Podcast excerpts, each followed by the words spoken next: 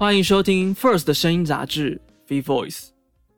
本集由文化部指导赞助播出。自疫情蔓延，全球表演艺术产业、展览场馆空间都受到了冲击。酝酿久时的台湾 Now 台日交流计划，也为此历经多次调整，终于在今年的秋季正式启动，与日本东京、台湾线上三大现场。为台日观众带来从科技到展演的艺术合作。这一集的台湾闹专题特别邀请两位在台湾艺术展演领域的要角：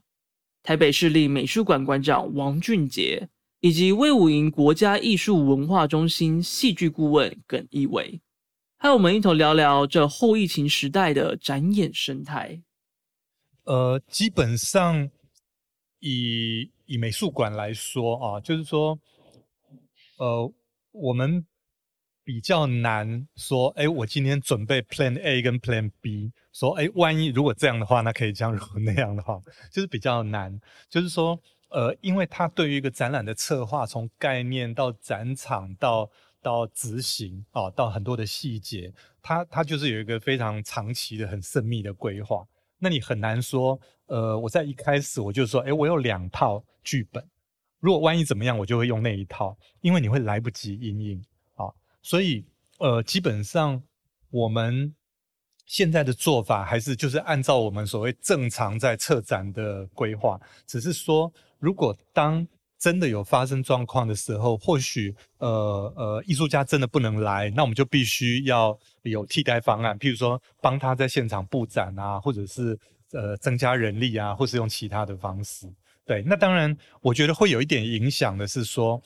以前我们通常不会管这些环境的变化，我们就是想做什么就做什么。可是，呃，现在因为那个疫情，所以大家在选件的时候，突然间就有一种自我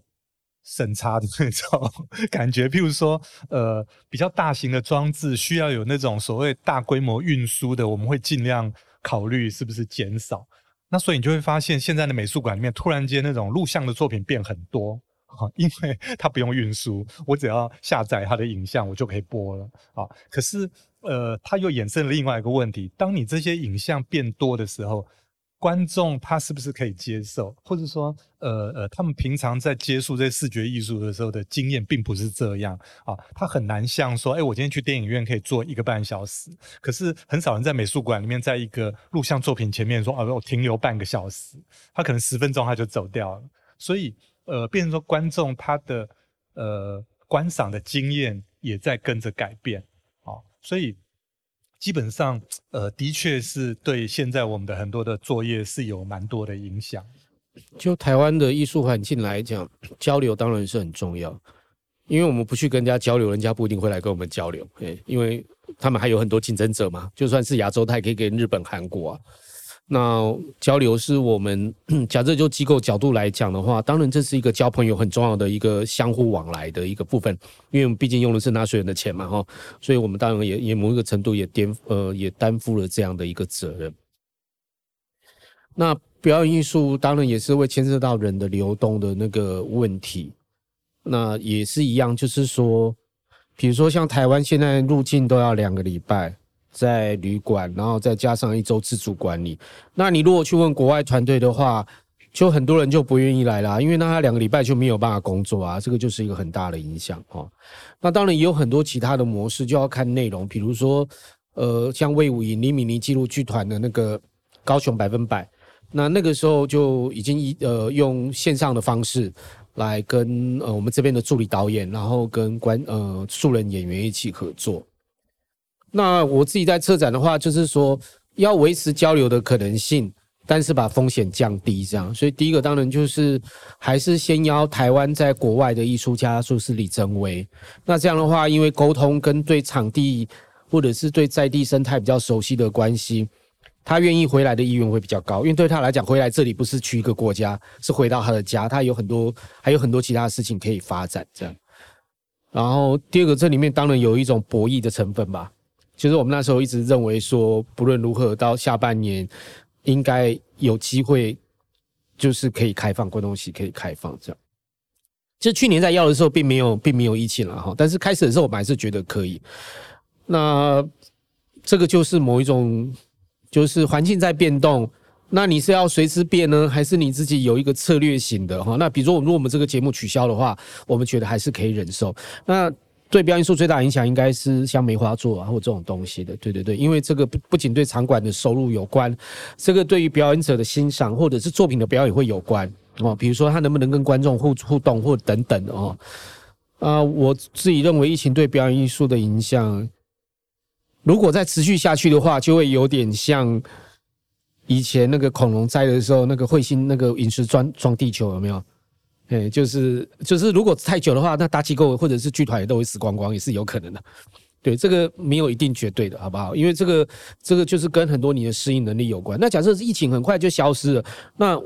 或许。机构就是还是可以活得很好，但是如果真的在维持个三年的话，那那一切就得对，包括机构的应方式都也会有改变。那我想这个也都是我们要要学习去面对的哈。就是在面对危机的时候，其实未来总是有很多不可预测的可能性。那危机的长或短，其实可以改变很多事情。这样，如何与疫情共存，成为二零二零以来全世界最重要的课题。录像 VR。的各种能够线上化的创作形式，成为众多场馆艺术团体的跨域方向。接下来，就让我们与耿一伟及王俊杰一起聊聊这一年多来所深刻的跨域经验。那个疫情刚发生的时候，我们先讲欧洲的状况，欧洲人就会一直会讲那个要要团结在一起，对不对？那我自己认为，在疫情这样的状况之下，其实艺术。某一个程度就像我讲的那种恐龙，你知道吗？就是那个温度变化，然后其实是蛮有危机的，因为很多人他就在家里看 Netflix，然后看鱿鱼游戏的，对，他就也不一定要来美术馆。假设美术馆不能来的话，所以我有觉得场馆跟不同领域场馆之间的合作应该是可以的，因为你看威尼斯吧，你看卡塞尔文件展上一届的是在不同的城市举办嘛，就是这种空间的变化，其实是还有蛮多的可能性的。那我觉得对观众来讲，我我我讲表演艺术的啦哈，就是说有一个很有名的导演叫罗伯特·勒帕吉，勒帕吉在几年前他就是讲说，他说就是说剧场如果还要能够继续生存的话，你就是要必须要让你的表演成为一个事件，就说你必须要让他们就好，好像《银田千春来》是一个事件，就是你要有事件性，对观众来讲，他才会愿意走出门，然后来跟这个东西要有一种相遇嘛。那在目前假设外国节目不能来的状况之下，我们如何还能够创造这种事件呢？那我相信，除了在艺术家跟艺术家之间的跨域之外，我觉得机构跟机构的空间，或者是也可以有一些跨域。那一旦有的话，它也会是一种，对，它也会是一种事件。那我觉得，当有事件的时候，就可以突破很多既有的限制或者是障碍。这样，嘿啊。呃，好，疫情就待持续一段时间嘛，然后国内跟国外状况不太一样。不过，嗯，我觉得对于艺术家来说，或对创作者来说，好像他们还是要继续的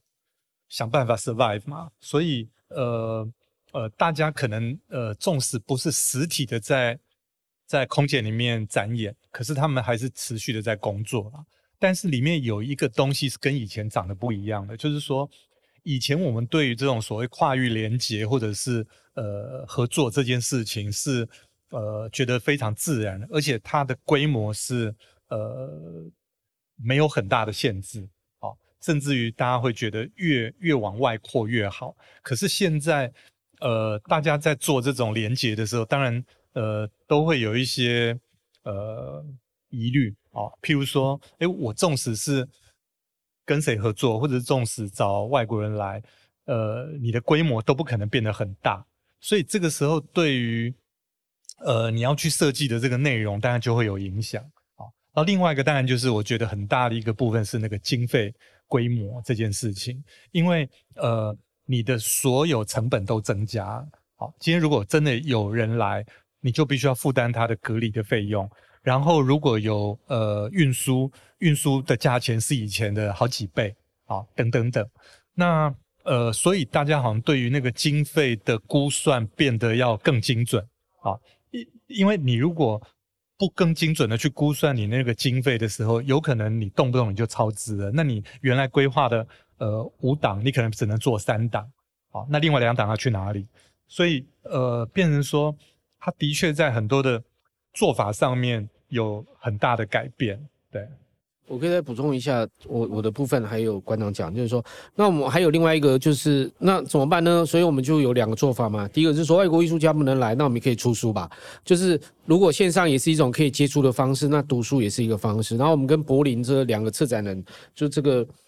那个诶，迈向超远时代策展合作方式，就我们跟歌德学院合作嘛，然后我们就请他帮我们做了一个线上的一个那个呃 lecture performance，然后我们再放在我们的平台上面放哦。但是对我来讲，也是为表演艺术界，我在观察是会有这样的情景，就是原来在你过去很熟的模式里面，你所有的预算都是可控，一旦你要把它转成线上以后，所有的经费都暴增，因为有很多不可测的东西，而且。为了转到线上要创造新的效果的时候，都会增加很多钱。然后就我自己做一个表演艺术的反省呢，做了几档以后，就会有一个状况说：那我们拿了那么多钱，结果那个钱有照顾到我们的艺术家吗？还是说都给其他产业的人拿去了？你知道吗？我们就会开始去问这个问题，然后我们就会重新去质疑说，到底什么是线上？所以那个原来我们在在规规划的时候，我们其实有一档线上节目，就是叫壁咚。那那个节目我们原来在设计的时候。本来要做现场，后来要做线上的时候，我们跟年轻团队讨论，我们就说，你如果要做线上的话，你就回到线上的本质，你不要去管那个为了疫情的关系，就是你还是真正思考说，就线上这样的一个美彩，什么样做对你来讲是最好。你应该，而而而不是要想要把一个现场的一个东西，然后试着去 adapt 转到那个东西，因为你等于这样的话，你会你会事倍功半啦。哎，那所以，我我我，所以我想这也是目前一个很重要的一个。转型状况了哈，也就是说，当你要面对手机或者是大家用网络的这种媒材的时候，你还是必须要回到这个媒材本身其实有它的特质，对，而不是一个现场的替代品。对，因为刚讲到这个线上这件事情啊，就是说，因为这个疫情，所以我们原来对于线上的认知，呃，跟现在的状况其实已经有一点差距。因为我们原来的线上当然就是指网络嘛，那网络一般来说，我们就是用，比如说。社群媒体，或者是把它当成是一个纯粹的行销推广这样的角度，可是因为疫情的关系，那他就呃没有办法纯粹把线上的工具变成只是这样的目的而已啊。我我举那个盐田千春那个展览当案例好了，譬如说，呃，当那个五月初呃宣布就是呃场馆都要关闭的时候，那时候我们盐田千春才展一个礼拜。那呃，一开始前一个礼拜每天都有五千人来看那个展览，然后突然间变得没有人，那我们大家就会很紧张，说，哎，那投资这么大，那也不知道封多久，那怎么办？所以呃，我们馆内同仁就立刻跟我说，哎，那我们来弄一个线上导览好了，就叫我要现场去拍一个线上导览。我说啊，线上导览，那这样有人要看吗？他们就说，可是呃，因为这个这个展览的属性它就是跟空间有关，所以等于就是说。有一点像是我带着大家到现场里面去看那个空间性跟那个每一个作品，然后由馆长自己去导览。我说好吧，然后我们就在大概三天之内做好这个企划，然后一个下午就把它拍完，然后过了两天把它剪接完之后，等于是一个礼拜之内我们就把它上线。结果那个触及率有超过一百五十万。超夸张的，就是我们也没也没想到说，不或许也是因为盐田千春的关系。可是我主要要讲的是说，因为疫情的关系，所以我们重新去思考，所以原来这个线上这个媒体的运作方式，它可能可以被改变啊。譬如说，我们本来美术馆就有一个设计的还蛮不错的 A P P，可是这 A P P 它比较是一种就是传统制式，就说，哎，你一上去你会看到每一个展览的讯息啊，然后甚至有一些什么小游戏什么之类的。可是，当这个疫情发生之后，我们花很多力气去改造那个 A P P 的内容，包括譬如说，呃，像延年千春他有个作品是窗户嘛，啊，那我们就就就生产了一个一个一个活动，就是要观众去拍你自己家里面的窗户，就是你从家里面往外看看到什么，去跟延年千村那个窗户，就是他在那个呃柏林围墙倒塌之后去收集那个呃呃以前东德人的那个窗户啊，然后去把它做成一个连接，所以呃就是说。好像我们的脑筋要 开始转得非常的快，可是它也不是只是一种行销的手法，而是说，哎，你你你你跟你的那个呃展演作品的之间的那个连结性，呃，好像要更深入的去思考它，然后再透过线上的方式去处理。随着逐步开放与梅花座解除，我们似乎终于可以放松些紧绷的精神，打理好自己，踏入戏院及表演厅。但经过了这么多个月，少了现场的生活，作为观众的我们，是否早已习惯了？以表演艺术及官方的视角，是否有观察到观众有了什么样的不同呢？以表演艺术来讲，嗯，国内的、国外的研究跟国内实际上的状况都可以看得出来，观众回流的速度其实变慢。因为第一个疫情对经济有冲击，然后第二个是。只能半年或一年的这种封闭的状态，会让他们突然习惯到，其实不用出门也可以生活，你知道吗？所以要重新让他们再去建立这个习惯，或者是有这个诱因，这其实是需要花一些功夫的。那我自己比较，因为我我自己也有做一些跟公共空间有关的艺术节，那我我自己认为，可能在未来，就是所谓的后疫情时代。可能有一件事情，可能是就是机构或者是艺术家可以特别再去，呃，花力气，就是说怎么样重新去创造跟建造在呃疫情之前或者是一个新的后疫情时代那个，就是公共空间里面跟人跟人之间的交往跟信任。对，因为我觉得那样的封闭状态有点像是一个冬眠，然后那冬眠状态里面，其实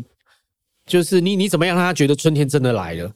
对，就好像你口罩戴习惯了，其实你久了以后，你就你就真的就天天都戴口罩。其实你一开始是抗拒，安全帽也是一样啊。以前都说不要戴安全帽，一开始很抗拒，戴久了现在就自己就会戴了，你知道吗？会自我审查、自我那个嘛。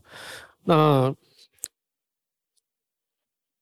那我我觉得，就艺术或艺术家的来讲，或场馆来讲，其实我们一直负有这样的任务啦，就是我们必须要走在这个时代的这个前面，然后。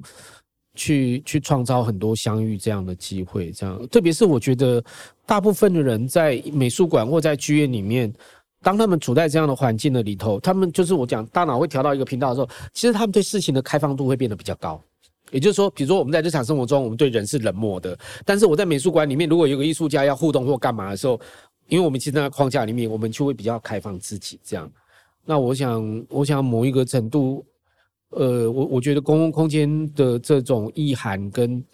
公共空间里面如何带来人际关系新的转型，我觉得这是一个未来。我如果是我自己这一方面，我会觉得很想要去强调跟努力的的的策展方向。嗯，我觉得基本上啦，就是说我们要完全回到疫情之前的那样的状态，可能要很漫长的时间哦。可是现在当然，譬如说像以以我们美术馆来说，我们办一些论坛活动，他就会用一些很奇怪的方式，譬如说，呃，我们不希望大家群聚，所以你现场就开放很少的人，但是我同时又有线上直播，那这样的状况其实是蛮怪异的。就是说，通常我们应该是是在一个。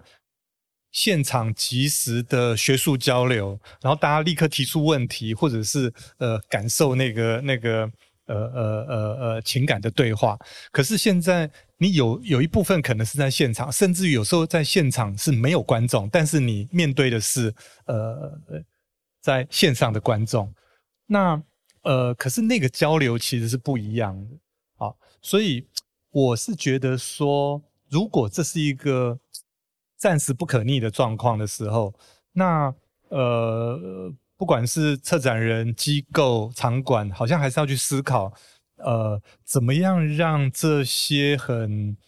不管是文化性、知识性的活动，可以呃找出一个好的方式，让它更深化、直接的对话跟交流。不然的话，它的那种所谓呃知识生产的那个。呃，步骤其实是会被改变，也会打折扣的哦，像我自己在上课的时候，像前一阵子又疫情变得严重，我自己呃呃那时候是规定说一定要线上上课，可是我上了两周之后，我就 我就跟学生说，我们要暂停这样的方式，因为我没有办法面对的一个荧幕，然后有几十个人头，然后我在跟你们讲话，可是我完全没有 feedback。好，就是说那个知识的传递这件事情跟它的有效性，我觉得还是呃应该要去想办法找到一个比较好的方式。就现象学来讲哦，看着荧幕跟五十个人头说话，跟面对面看着五十个观众是不一样的。因为当你看着荧幕的时候，那个是视觉性的，也就是说你是透过你的视觉说这里有五十个人，但是现场有五十个人的时候，那是一种身体性的，所以那个沟通是是是能量跟直觉是不一样。所以你会发现线上开会上课非常累，嘿，因为你你投射出去的其实是是没有身体的，所以你你其实不太知道跟谁说话。但是如果你在现场，同样的时间，其实讲话是有点不太一样。那我自己想象啊，如果说万一再回到那样疫情的话，那唯一的做法就是我知道让每个人都变艺术家了，就是你就知道 assignment 他们说从你们现在开始要创作，然后 promise 你们解严之后，呃解那个解封之后，然后你们可以一起来干嘛干嘛。也就是说，我有我有个比喻啊，我不知道大家还还记不记得那个是是高达的电影吗？那个华氏四百五十一度，科幻电影就是他出夫出夫嘛。他不是讲说那个在未来时代那个书都要被烧掉，所以有人就是要在那里把书背起来，等待那个有一天那个书又可以再读的时候。那我我觉得如果疫情太严重的时候，我们就是要让艺术家或观众他们要记得一件事情，就是他们如何记得这个知识或者是艺术的温暖，然后等待那一天真的来临，然后再把这个东西传递出来。那我目前对数位的期待是。比较弱的啦，我必须这样讲，应该这样讲啦。那个那个技术上还有很多新的突破才有办法，好不好？那呃，如果说真的要在数位上面能够或线网络上能够做一些什么话，我我我觉得要改变的是是那个 app 的问题，好不好？就是疫情刚发生的时候，有很多人像剧场，他们就会发展很多用那个 Zoom 发做的剧场游戏，就是说关键还是说，好，我举个例子，剧场要排练了。那我们没有办法排练，我们就要用线上排练。那如果是线上排练的话，我们是不是比较重要的是，我们去改善那个工具，让大家可以用线上的方式，然后协助他们，即使在线上排练，然后会对于整个真正类似在现场创创作，可以有一些帮助。这样，所以我觉得我们现在 focus 比较多在内容，但是我觉得对于公共性的这一种，就是大家可以使用的 app，我们比较少投资。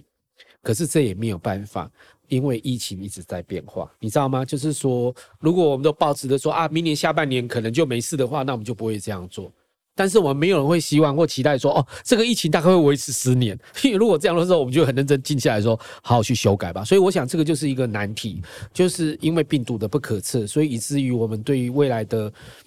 任何时间的成本跟投资，我们也也没有一个可以估算的方式。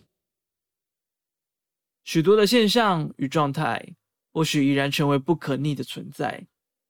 各个场馆也在这一年来的时间不断的尝试及挑战。而接下来这个共存与限制中的后疫情时代，耿一伟与王俊杰对于未来的策展又有什么样的想象呢？我我觉得，如果是讲后疫情时代的话，那就代表说。当然，在那个时代的时候，就是所有的场馆或者是机构可以恢复运作了。所以我觉得，就形式上来讲，我我觉得倒不一定一定会有什么新的变化，或需要有新的变化，说我们一定要线上或干嘛的。因为因为如果那时候可以不用线上，我相信大家还是会比较倾向碰实体。但是我觉得，反而是内容上，我觉得至少我们对这个时代是负有责任的。因为在疫情的关系，艺术家没有办法在公共实体空间进行创造跟展览。那疫情结束了之后，其实我觉得场馆或艺术家是有责任为未来的的世代们留下一些记录，就是关于这段日子，然后这个疫情到底对我们造成了什么影响，然后对我们有什么样的改变？我觉得关于这个内容的部分，它应该要。在未来，在后疫情时代，应该要真正的好好的有机会被展现，而不是说这件事情过了，然后我们就把它忘在一边，说哦，这个事跟我一点关系都没有。这样，就是我觉得内容上，反而是我我会更去思考这件事情。我我觉得这件事情更值得去面对。嗯，我我觉得虚实并存是一定会的啊。那呃，但是我觉得那个前提是，我觉得实体的场馆跟这些展演的存在，它是没有办法被取代的啊。因为这个我们刚才也聊了蛮多的，就是你面对面去感受那个氛围啊，那个情感的交流、温度的交流、空间的交流，那个是没有办法被其他的东西取代的。但是如果说真的没有办法做到这样的时候，呃，当然，呃，我们对于数位工具这件事情也要有一个不同的想法啦。因为传统上不是传统上，我们之前对于数位工具就认为说，哎，它只是来补足我们现实上面的不足，啊，就可以让让让我们的生活更好，它让我们的呃那个生活更便利。可是当你不能去进行实体交流的时候，你只能仰赖线上或者是这种数位工具的时候，我觉得他要重新去思考那个数位本质在呃文化、知识、艺术传递这件事的意义是什么？譬如说以以以我们美术馆来说，其实我们开始在在做所谓呃呃呃数位的策展，可是这个数位的策展跟传统在讲的数位展览其实是不太一样的啊，因为传统的数位展览它比较是把一个现实的展览让它变成数位化，可是数位的展览等于说，你一定是发生在数位空间网络上，你不会发生在实体，而你透过这个数位的工具、数位的本质或数位的技术去进行呃跟观众的交流，然后当然你就必须掌握这些呃技术，然后从观众的角度去思考你要怎么去跟他对话。而不是只是把它呃所谓的这种呃呃呃实体的展演数位化而已，对。可是这个东西它不只是机构策展人，然后还有艺术家，呃，他们变成说就是要共同去面对这个可能的这样的一种新的形态的方式啊，好，就是说缺一不可。对，感谢你的收听。First 第八期及第九期都有台湾闹专题的大型报道，欢迎搭配杂志一同阅读。本节目由 First 制作出品，文化部指导赞助播出。总编辑张铁志，制作人简介麦恩，语坛人王俊杰、耿一伟，后制江元宏。如果你喜欢这个节目，欢迎分享给更多朋友听见，也欢迎到 Apple Podcast 给我们五星评价。延伸阅读 First 第八期。台湾 Now 台日交流，共结一朵繁盛之花。第九期台湾 Now 台日交流，从科技艺术到表演艺术的多元展演。